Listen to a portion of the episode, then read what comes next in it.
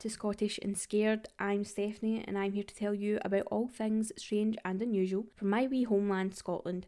Before we get into it, I would like to ask anyone listening to send in their strange or unusual experiences. They do not have to be from here in Scotland. If you have any requests for future episodes or you just fancy a wee gab, then please do get in touch. You can email us at scottishandscared at gmail.com and you can also follow us on Instagram at Scottish and Scared Pod. If you wouldn't mind, please rate, review, and share wherever you may be listening to us. It really does help us out, and a massive thanks to everyone who already has. Well, hello, folks. Uh, I have a lot to catch you up on before we get into today's episode, so please do bear with me. Uh, so let's just start. I have been MIA for a few weeks now. That is because of a few things. I had COVID to start with, which was unpleasant, but I am absolutely fine. I'm fully vaccinated, so I don't know if that was the reason why I found it quite easy. I didn't find it too awful. Yeah, so I had COVID and then I got better and I was fine. And then my laptop decided to completely have a breakdown. I have no idea what happened to it. The people that fixed it have no idea what happened to it. It just had a meltdown. This laptop that I use is specifically for podcasting, so I don't do it use it for anything else. And I was looking up today's episode I was just doing a bit of research and it just completely started it started glitching and making these weird noises. The newspaper articles I was trying to read were just like freezing. So I just decided to let it have a rest for a couple of days and it has actually fixed itself. So that is the reason why I've been missing. But all is good, everything is well, all the negative stuff is gone. So that's why I'm back and I am so excited to share some new stories with Another thing, I was lucky enough to recently be featured on an episode of Unexplained Inc. where I talked to Phantom Phil, the host, just about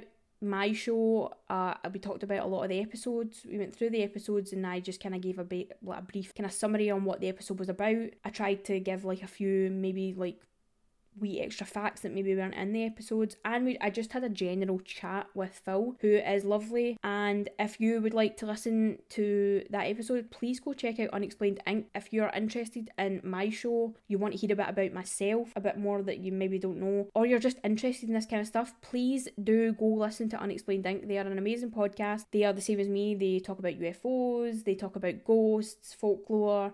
Uh, they do they talk about a lot of psychic phenomenon as well. So if that's something you're interested in please do go check them out. They are lovely people and I'm sure they would welcome you with open arms. I do have another collab coming up at the end of October, so keep your eyes peeled and your ears open for that. Now, next week, I am going to Yorkshire for a week, so I am putting this out there. If anyone has any spooky recommendations or places that I can visit while I'm there that are just a bit strange or they have ghost stories behind them or anything like that, please get in touch and let me know, and I will be sure to give it a wee visit. Uh, I've done some looking, but I can't really find anything, so if you guys know of anything, it would be greatly appreciated if you could let me know. And at the time you're listening to this episode, it should be October 1st. So so happy spooky season, everybody. Although, you know, Halloween is a lifestyle, it's not just a day to me. I am the Halloween queen. And uh, yeah, just happy spooky season. I hope everyone's having a great time. The leaves are changing, um, the wind is changing. I don't know if anybody can relate to that, but there was just like one day last week where I walked outside and I could literally feel the change in the air.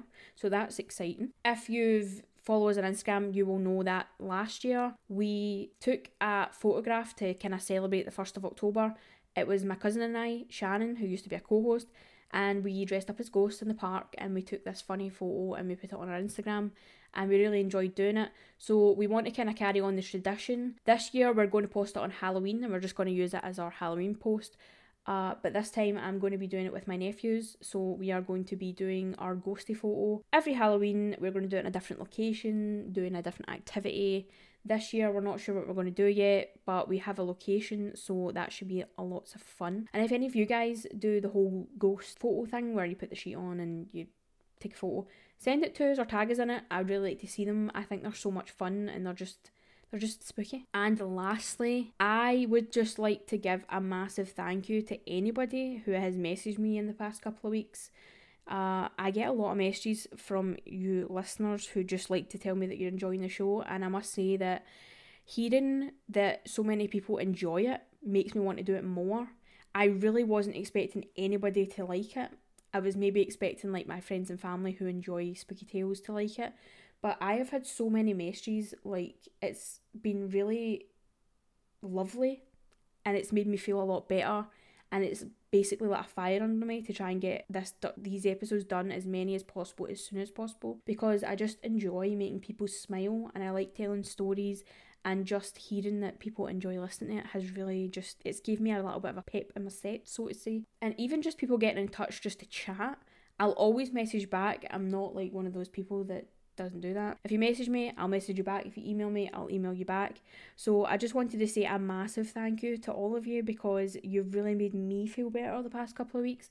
And it's just, as I said, it's lit a fire under me to take this really seriously, get things done. Um, I've really, you know, wrote out my schedule. I've put all my time, scheduled all my time to do recording, editing, all that. Yeah, stay tuned, guys. I'm really excited for the next couple of months. I'm really excited for the collabs coming up. I'm excited to share more stories with you, and I'm just excited. So, big thank you. And without further ado, let me stop boring you with my ranting, personal, boring stuff and let's just get into today's episode. So, today we are going to be talking about the village of Culross, which can be found in Fife. If you look it up, it will it's spelled C U L R O S S, so it looks like it's pronounced Culross, but it's actually Culross. So, um, if you're wanting to look into this or visit, it's C U L R O S S. Uh, yeah, so we're going to be talking about Culross. Uh, this village was once a royal burgh and a very busy seaport as it is located on the Firth and Forth, which is like a river here in Scotland. It was known for exporting salt and coal up until the 18th century. It's also known to have been the birthplace of St Mungo. So, for those of you who don't know or you aren't familiar with the story of St Mungo, uh, he is the patron saint and the founder of the city of Glasgow. The story goes that in 1185, his mother, Princess Theneva, Theneva, apologies if I'm pronouncing that incorrectly, she fell pregnant after a very inappropriate encounter with her cousin. And when her father found out, he was just so disgusted that he tied his pregnant daughter to a chariot and he launched it off a large mound known as Traprain Law, eh, which is actually still visible today near Edinburgh. So it's kind of just like, not a mountain, but it's like a mound. It's like a volcano, it's on a volcano. So he just launched her off there obviously expecting it to kill her and that would be the end of it. But luckily, she actually made it to the bottom intact and was not injured. So, because she survived and she was absolutely fine, uh, she was accused of then being a witch, of course. And they then decided to put her in a small boat with no oars and set it off down the River Forth Her boat drifted up the river until it finally came ashore at Culross, and this is where St Mungo, or Kentigern as he's also known, was born. And he has a whole other story of his own that I won't fully go into today. If you'd like to hear me talk about patron saints, then give me a message. I'm sure I could do that for you. But I won't talk about too much of it today. Just to be transparent, there is another there is a few other versions of the story of St Mungo. There is one that says that the princess was launched off the mound or the mountain and she actually fell into a river and she survived. She floated down the river and she bumped into a little boat, jumped in, and that's when she came to the village of Culross. But that is actually there's a lot of different versions, but I'll just just to be clear. Today, the town is owned by the National Trust of Scotland and they are responsible for maintaining some of the more historical buildings. They are such as the Townhouse and Culross Palace, which I will be talking a bit more in detail later on in the episode. Some of you may be familiar with this town as it was featured on the show Outlander. I myself have never seen the show, but I might have to give it a watch after this. Now, I had a listener message me about this on Instagram. She was asking if I had ever um, heard of the village of Culross, and I told her that it was actually on the schedule as an upcoming episode. So, thank you to the listener for messaging me, and I hope you enjoy this episode. There are tours you can take where they will take you to the many filming locations around the town. If that is something you're interested in, then definitely give it a go. As I said, I have never seen the show. Uh, my dad has seen it, but I've never seen it. All that aside, the town is just a very charming little place, and it really is like stepping back in time when you go there. There are loads of little narrow cobbled streets with small rows of houses on each side, as well as paths near the water. As I said, it was a port town at one point, and there are also lots of woodland paths to walk as well. So it is very lovely very quaint. It's just like what you picture a little beautiful Scottish village to, village to look like. Although idyllic and peaceful, the village of Culross also has its share of bloody history, and that is what we are going to be diving into today, my friends. There are a wide variety of things that I'm going to be talking about, such as witches, torture, and of course, ghosties. So, without further ado, let's dive right on into the weird stuff. If you've been listening to the show for a while now, you'll probably know all about the witch trials that swept the UK and Europe during the 16th through to the 18th century. You'll also know that Scotland had a substantially higher number of trials and executions than the rest of the UK. The reason for this is still very unclear, and Culross was one of the places to be affected by the hysteria. At the time of the trials, there were estimated to be around 380 people, most of them women accused of witchcraft, which not all of them were tried and executed. That number was a lot lower in Culross. When the accused were being held before their trial, the authorities would try their hardest to extract a confession just to kind of hammer it home that they were definitely witches and many methods were used. Torture was obviously the main method of extracting these confessions, and it was definitely used in Culross. I'm not going to go into the different torture methods that were used. If you want to know about them, then check out our Scottish Witch Trials episode where I talk about it in detail. But I do want to share a few stories I read while looking into this. In the village, there is a townhouse built that was built in 1626, which had a toll booth and was being used as a court and a prison at the time. There were so many women being held there that some of them had to be transferred to neighbouring towns before their trial. Now, the first story that I came across was that of Mary Cunningham,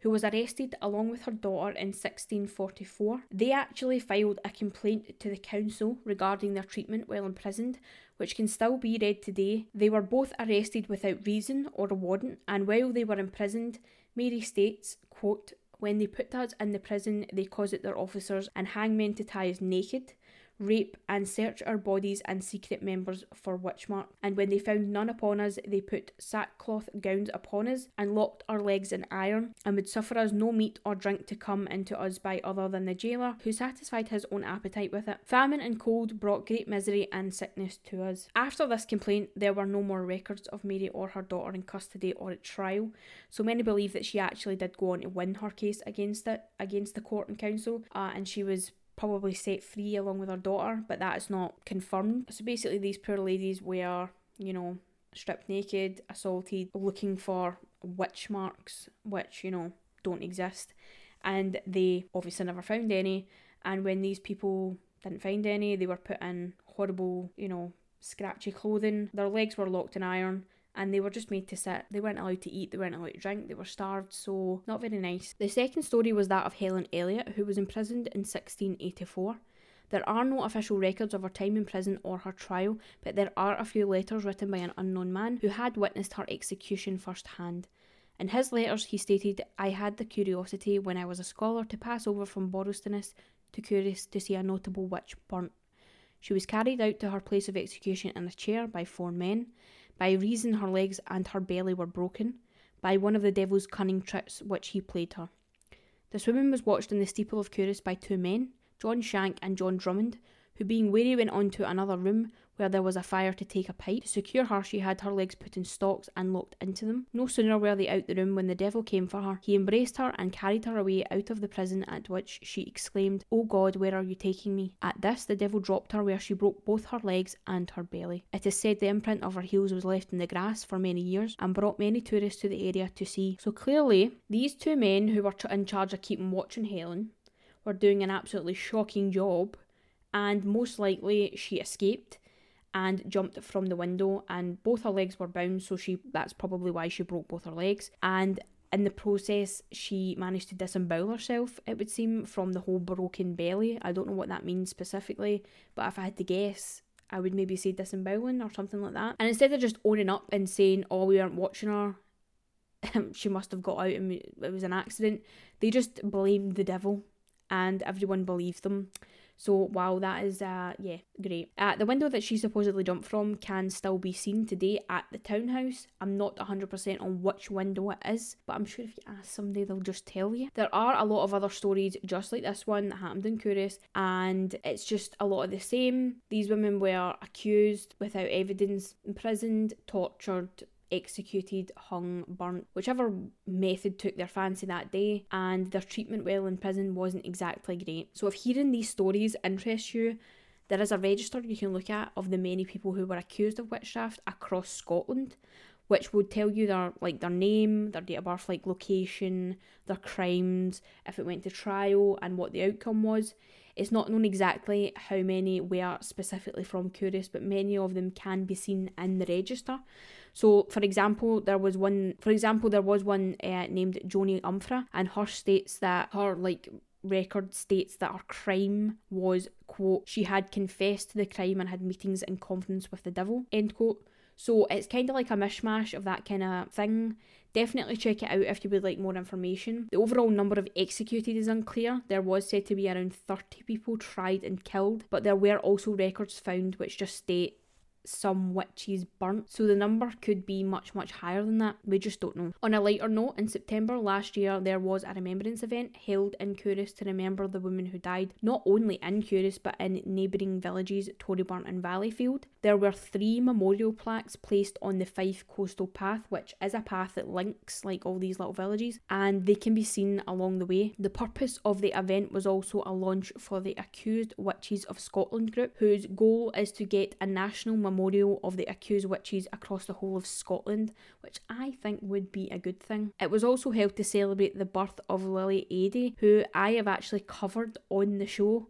There is an entire episode dedicated to her story because she is actually a relative of my cousin. I thought it was only right I did her story justice and gave her her own episode. Uh, she was an accused witch and her story is really sad. So, if you again are really interested and you haven't listened to it, go and give her episode a wee listen. And if you want to learn a bit more about the trials or the people that affected, head over to the Remembering the Accused Witches of Scotland Twitter or Facebook page and get involved in some way. I haven't 100% looked into this group. Uh, I just did a brief like look over and they just they seem like they just want to do some good uh, and remember these women and men, uh, there were men as well, uh, who were falsely accused, so go check them out as well. Although the treatment of these accused witches wasn't exactly great, apparently it was all criminals that were treated poorly in this little village. I came across a few stories saying that criminals would be branded with the letter S, like in a quite a visible spot so everyone could see, and the S stood for sinner and I find this really funny because I know a lot of people who would probably do this to themselves just for the fun of it. Uh, so it just seems a bit redundant.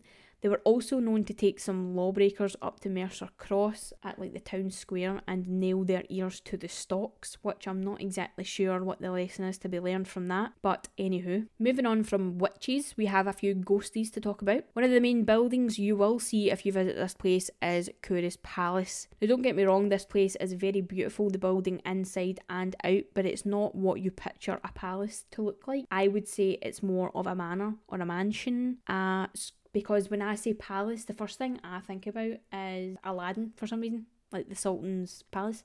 It doesn't look like that. It just looks like a it's a really really big mansion or manor or that kind of thing. And the outside of it, the walls are like a mustardy yellow color, and the roof's kind of like that red uh, tile kind of look. So it actually reminds me of like a Spanish building, but it's really gorgeous. Just so you kind of got an image of it in your mind. Sorry, this is completely side noted, but I've just looked out my window and there's like a massive rainbow. Um, yeah, easily distracted people. So the palace was built in the late 16th to early 17th century by Sir George Bruce. George himself was a very successful merchant who traded with other ports on the Forth, among other places. He mostly dealt in coal mining, salt production, and shipping, and due to his dealings in foreign trade, the palace was constructed of many different materials from all over the world, and the interior was the same, with many decorative murals and painted ceilings. Now, I talked about this in a previous episode about painted ceilings, but why do we not do that anymore? Like, it's so cool. Like, you know, when you see someone that's got like a navy painted ceiling, so it kind of looks like a night sky and there's like swirls and clouds. I think that is so cool. Like, I wish I could paint my ceiling that colour, but I'm, I'm not brave enough. I, have, I've got a black bedroom, my whole every wall in my room is black, so that's a bit extreme enough. I just love the look of painted ceilings. I think it looks really cool, really like whimsical. Love it, absolutely love it. It also has a large walled garden, which was restored by the National Trust when they took over the property, and they've tried to keep it as close to a 17th century garden as possible, with the many herbs and fruit trees being common to the time period. Now, you can take tours around the palace, and you can also take little walks around the garden and have a wee look at the herbs and the different fruits and stuff that they grow there. So, very beautiful. Sir George Bruce lived in the palace with his wife, Lady Margaret, and their eight children.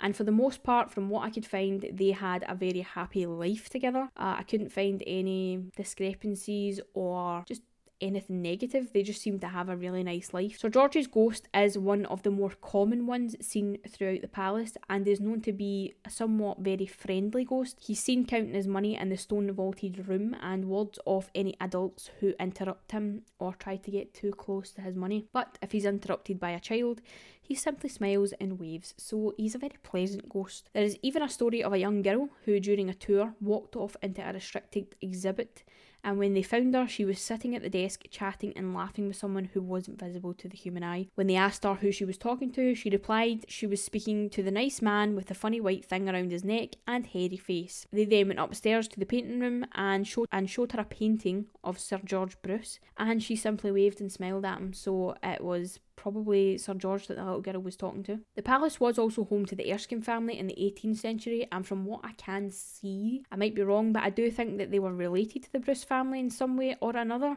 because Mary Erskine, who is one of the other ghosts seen there, was is recorded as being uh, the granddaughter of George. So I do think they were related in some way or another. But yeah, Mary Erskine, who was uh, a lady who lived there during the 18th century, she is seen standing by the window with a bouquet of lavender, staring out proudly at the palace garden. So she is another pleasant ghost that just goes about doing her thing doesn't bother anybody. And then there is the ghost of Colonel John Erskine. Uh, he is not a particularly friendly ghost and he is described as mischievous, who enjoys wearing more feminine clothing.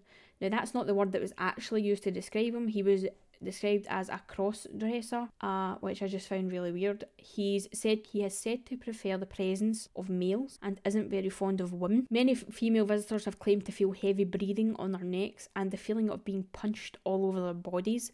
Uh, I tried really hard to find out why he keeps being referred to as a cross dresser, and in all the source material I read, I could not find one thing stating that he liked to wear women's clothing so I am not 100% sure where that title has come from. I did see an article that said he enjoyed wearing skirts, but I don't know if they mean kilts. Because I know that sometimes people who aren't Scottish like to take the piss a bit and call kilts skirts, uh, which they are not. And if you think that they are, then please educate yourself. And then there's something, then I kind of came across something about a painting of the Colonel in which he seemed to be wearing a dress. And I have actually seen the painting and it just seems like traditional garb for the time period. I don't think it looks like female dress, but you know, I'm not an expert. I could be completely wrong, and it's not a big deal. If he did like to wear dresses, then good on him. But I just think it's a bit weird to call him a cross dresser based on one painting. Anyway, there there's a Scottish Sun article about the palace where someone from the paper who kind of works there. She's like a senior assistant or something like that. Uh, she went to spend the night at the palace, and it is honestly one of the most bizarre things I've ever read. I'm not saying the things in this article never happened or that the reporter is lying about her experiences, but honestly, just in a personal opinion, I think it's a bit of a piss take. The Sun isn't exactly top tier reporting, but just go read it if you want to laugh. Like it's insinuated that the ghost of George, uh, he, you know, he had mistresses and stuff based on a Ouija board session. It's alleged that uh, George, the ghost of George, and the ghost of the Colonel both, you know, were trying to seduce the reporter. So just go read it if you want to laugh. It is really funny, but uh, as I said, I do personally think it's a bit of a piss take. Among the ghosts seen around the palace, there are just strange things that seem to go on there. Voices are heard, footsteps in empty rooms, temperature fluctuations, and the smell of red wine flowing around the rooms. Now, red wine, do any of you listening drink red wine and enjoy it? Because I'm sorry, I have no idea how you can do that. I remember the first time I ever drank red wine. I was at a friend's house and her mum used to drink it. Like she would have like a glass of wine every day like exposing her. She used to have a glass of wine every single day, like after dinner. And every time I would go to their house, I would see her drinking it. And in my head, I assumed that red wine tasted like grapes, like you know, like grape juice or like really diluted grape juice. For years and years and years, that is what I thought red wine tasted like. And then one day when I was obviously 18 and I was old enough, she was like, Oh, do you want to taste it? So I tasted it and I and honestly, it just blew my mind at how disgusting it was. It tasted like vinegar, like really, really potent vinegar. I don't know if that's just my taste buds. Obviously, people do drink it and enjoy it, But you know, hats off to you. I have no idea how you can do that. I drink whiskey. I'm a whiskey drinker, and I know that other people are like, "Oh my god, I can't don't know how you can drink that." So you know, same thing. Just I just don't know how you do it. So there's a lot of electrical issues that go on in the palace. One of them being that the motion sensor lights in the men's bathroom and some of the hallways uh, they're constantly having to have their batteries changed because they just seem to switch themselves on and off when nobody is in the building. So, you know, that could obviously just be an electrical issue or a wiring issue, but if it's a sensory bulb and it's going off when there's nobody there, that is a bit odd. Then there is the fire alarms and the security alarms, which have become a very big problem in the village. The palace is obviously a like it's a pretty big collection of buildings, so it's huge. And when the alarms go off, it's pretty loud. So when this so when these alarms go off in the middle of the night and sometimes the early hours of the morning, it disrupts a lot of people living nearby. When the caretakers and, you know, all that stuff, they show up to see what's going on and they just can't find any explanation as to why these alarms keep going off. And it actually got so bad that the National Trust had to issue an apology to nearby residents for the ongoing issues and they've said that they've tried several different security companies, several different alarm systems, and nothing seems to change. They just keep going off and they have absolutely no explanation as to why. So that is very, very strange. And can you imagine being the caretaker? Like every time the alarm goes off, you've got to like get up and like run around a building looking. Because I work in a building here in Glasgow that uh, it's a listed building, and we don't have a caretaker like who lives in the building. He obviously lives in his own house, but he lives all like really far away from the building. And anytime the fire alarm goes off and he's not anytime the fire alarm goes off and he's not present, he has literally got to get in his car and drive all the way to the building. Uh, I know one time we have sensory alarms as well, so like after a certain time at night, there's there should be nobody in the building so they just like automatically come on. And one of the people in my team left the heater on like the heater at the wall. And like you know how there's like some air that comes out the heater sometimes and it's like it will cause like the blind to move and stuff? So somebody left the heater on and it was like 8 o'clock 9 o'clock at night and the blind actually no I think it was like 2 or 3 in the morning because we got in a lot of trouble. It was like 2 and 3 in the morning and the heater managed to like hang it blow out enough air that it hit the blind above it and the blind started moving, so then it set off all the sensory alarms, and the the caretaker in the building had to come all the way out at at three in the morning and he as I said he lived a, a good hour or two away from Glasgow. Yeah, we got in a lot of trouble that day. we get moaned at a lot. So since that day we've made sure that every single heater is off before we leave the building. But folks, that is all I have for you about this beautiful little town. If you want to know more, there are plenty of books on the subjects I've spoken about today, as well as tours that you can take around the town itself. So if you find yourself in the area, do give it a visit and let me know what you see or hear. Or if you've been, get in touch and let me know about your experience if you had any. As always, I hope that you enjoyed listening to this episode and I am so excited to share our upcoming episodes with you. I had so much fun looking at them, I had so much fun researching them. So please stay tuned for those guys. Uh, I hope you have an awesome weekend and I will definitely see you in the next one. Stay weird, stay scared. Bye, friends.